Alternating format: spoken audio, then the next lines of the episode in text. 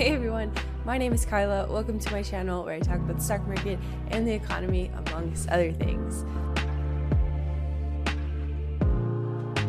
But today I am embarking on a little bit of an experiment. If you know me, most of my videos are a little bit long. I talk about a lot of different things in my videos, and I wanted to provide a repository of information where if you're like, what is she talking about? Like Kyla, you can go back and refer to that. I'm gonna embark on an adventure of doing 10 minute videos every single day about various concepts. Today it's going to be about the supply chain, tomorrow it's going to be about the metaverse. This is everything that you need to know about supply chains. if you remember a few months ago, there was that big old boat that got stuck in the Suez Canal. It ended up creating a lot of backlog, a lot of problems.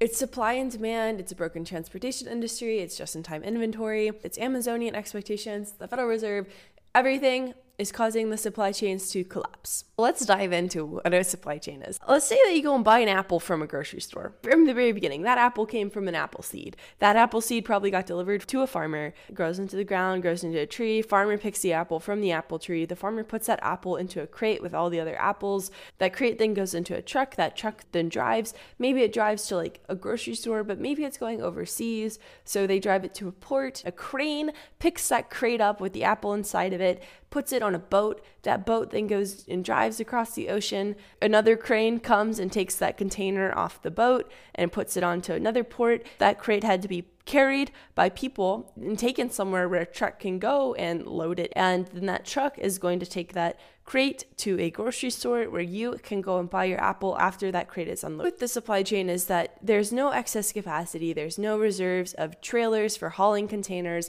there's no extra shipping containers, there's no extra yard space, there's no extra warehouse capacity because we basically said, okay, we're going to operate the supply chain at the absolute bare minimum in order to get better profits for Wall Street. And so on that big long explanation that I just had, let's say you start on a boat, right? Shipping rates are now equal to 100% of furniture prices.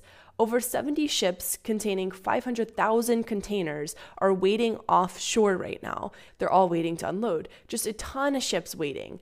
US ports are very small. Long Beach is four times smaller than Singapore's port. Over 77% of the world's ports right now have significant delays of ships and congestion waiting. Massive amounts of demand, the 18% inbound containers versus the same six months in 2019. So you have a ton of ships that are outside the ports, but once they get into the ports, there's not really enough room for them to even unload their containers because US ports are relatively small. And there's a couple of key ports that end up getting most of the traffic because most of the traffic's diverted to these key ports LA, Long Beach, etc. With this, equipment is also an issue because you're short on labor to move the container to where it needs to go. Then they're also short on labor for maintenance. So spare parts are in short supply. So even if you did ramp this supply chain into full capacity, you're still going to struggle with yard equipment. The chassis, so the container chassis for trucking companies, so you have the containers, you take it off with a crane, you put it somewhere all the containers are being stacked up and they have to be put onto a chassis in order to go somewhere. They can't put the containers onto the chassis because they have nowhere to park the chassis. So trucking companies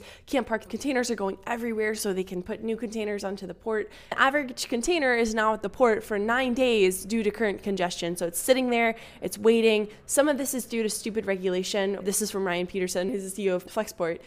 He says he can't take the containers off the chassis because he's not allowed by the City of Long Beach zoning code to store empty containers more than two high in his truck yard. If he violates this code, they'll shut down his yard altogether. The containers can't go where they need to go, they can't stack them, zoning regulation. And I think the Long Beach mayor has stepped up the logistical, the policy problems with the supply chain. You can let your container hang out there for nine days but there's going to be price increases. This is going to be implemented soon ish, not right now, but right now you get the first four to five days free, but then you'll have fees for letting the container sit there uh, if you're an importer. So you'll get an average of $2,000 to shipping fees, which are already at all time highs, and they're already paying like 20K to get their container shipped from Asia to here. So not only are you going to have $2,000 every after that five day period, and remember the average wait time is now nine days. So that's going to be an extra $8,000 on top of the $20,000 that you're already shipping. So cranes have to load the stuff. They need yard space in order to unload, and they have to have an empty chassis in order to clear containers out. They can't do any of that because there isn't space. The chassis system is, is a little funny because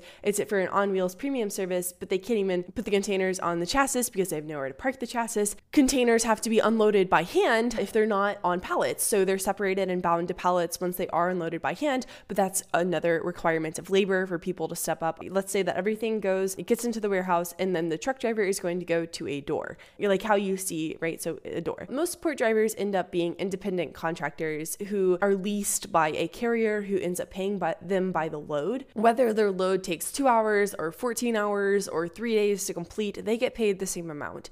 And they have to pay 90% of their truck operating expenses. The carrier might pay 10%, but they're responsible for maintaining that truck. And whether the whole thing takes 24 hours to get done or one hour, they get paid the same amount of money. So most port drivers, independent contractors, they pay for their own repairs and fuel. They're responsible for 90% of their trucking expenses.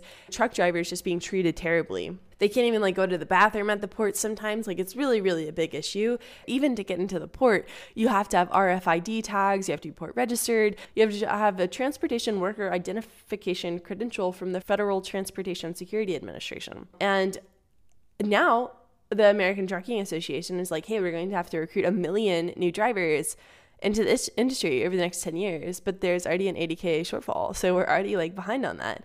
Going back to the supply chain, the warehouse has to deliver a container to that door so the trucking industry can go and get it. But oftentimes it's empty. So the truck is like, okay, I can't even carry that much freight. So I've already wasted up to an hours like sitting here waiting for this, but I can't even pick up that much freight the supply chain is already backed up. So the, let's say the truck driver takes it. You also have the railroad being messed up. So they are not staffed to handle the surge in demand. Every logistical capacity right now is backed up. You have the ships that are waiting, you have the cranes that can't take the containers to where they need to go. And even when the containers get unloaded, there isn't space for them on the ground. When they get unpacked or when they go over to get taken to trucking, there's some like there's just not product sometimes because it hasn't been unloaded in time. There's labor issues, there's congestion issues, and it's not like something that you can just open up the supply chain 24 hours and be like, yeah, this is going to work because people can't work 24 hours a day. There's just these all these different dominoes that are falling right now. In order to understand supply chains, we have to begin with understanding supply and demand. So there's a certain amount of supply of goods that are produced, and there's a certain amount of demand that's going to want to uptake those goods. In the United States, consumer demand, consumer spending is about two thirds of GDP growth. GDP growth is how quick the economy is growing, essentially. The government has a very big incentive to encourage people to spend money. And if people are spending money, that means economy grow, government do good, thumbs up for everybody. Now we have sort of this mismatch between supply and demand, where people are demanding goods almost on the other side of a pandemic. The supply that we're producing is not matching the level of demand that people have. How does a demand curve respond to excess demand relative to low supply? Because we have this big crisis of not enoughness. If you look at the personal consumption expenditure index, which is what the Federal Reserve uses to gauge inflation, an increase in the price level of different goods, you can see an uptick in goods spending. People are spending a lot more on goods versus services. They're going out, they're saying, I want new clothes, I want a new iPhone, versus going and getting a haircut, going to a restaurant. We're seeing that pressure on the supply chain because in order to have clothes, in order to have electronics, you got to start from the very, very beginning of where that first thread begins on your piece of clothing. Part of the problem with the supply chain is we have this idea of just in time inventory. An engineer at Toyota came up with this idea of just in time in order to meet consumer demands, in order to eliminate waste. Everything in the supply chain is going to be delivered just as you need it. That puts pressure on the infrastructure of the supply chain, force companies to cut costs to compete with the quickness of other firms. That increases vulnerabilities to something breaking. If you're always operating at breakneck speed, the probability of something going wrong is super high. Anything that's going to go haywire is going to derail the whole operation. There's this inherent trade off between efficiency and dangling at the edge of anything might go wrong.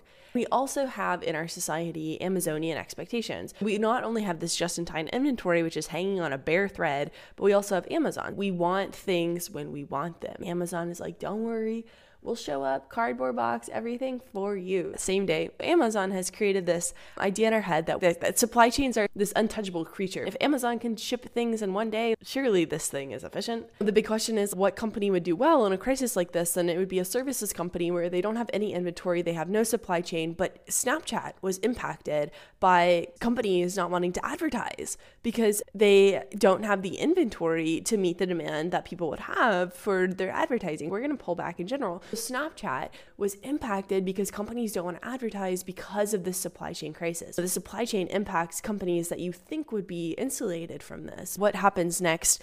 So, right now, it, it's very backed up because demand is so high. The idea is that the supply chain will normalize and supply pressures will abate, things will get better, but you can still see that there's these huge structural cracks in the market in terms of how we treat people, in terms of the just in time inventory process, in terms of the policy around the ports. So, there's going to have to be a huge improvement in policy, definitely a huge improvement of how they take care of workers, and just a huge improvement of the process of how consumers spend in general, but that's a different video. Ryan had a good tweet about it. The port shutting down is worse than Lehman Brothers failing.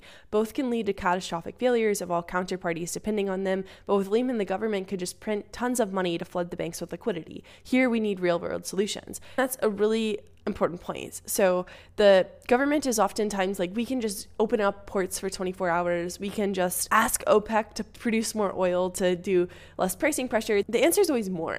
But for this situation, there has to be an improvement in policy. Huntsman has a really good piece on policy. I'll link everything below, stuff that I've seen that's actually talking about how to solve this, because I think it's important to talk about like how you solve solutions, right? This is a failure of policy. And so the idea that the Federal Reserve could step up and be like, oh, you know, here's inflation, like supply chain's pretty wacky, we'll raise rates. We need real world application. So that is the supply chain. That is everything that you need to know about the supply chain. I would love to hear from you all, like what would be most helpful. I have have, of course, like a very long list of things that I can pull from, but obviously make the videos for you. These are going to be just like baseline. What do you need to know about X, Y, and Z? Thanks so much for hanging out. Thanks so much for listening to me. And let me know if you have uh, content requests, and I will get to them. Bye. I'll see you tomorrow. Bye.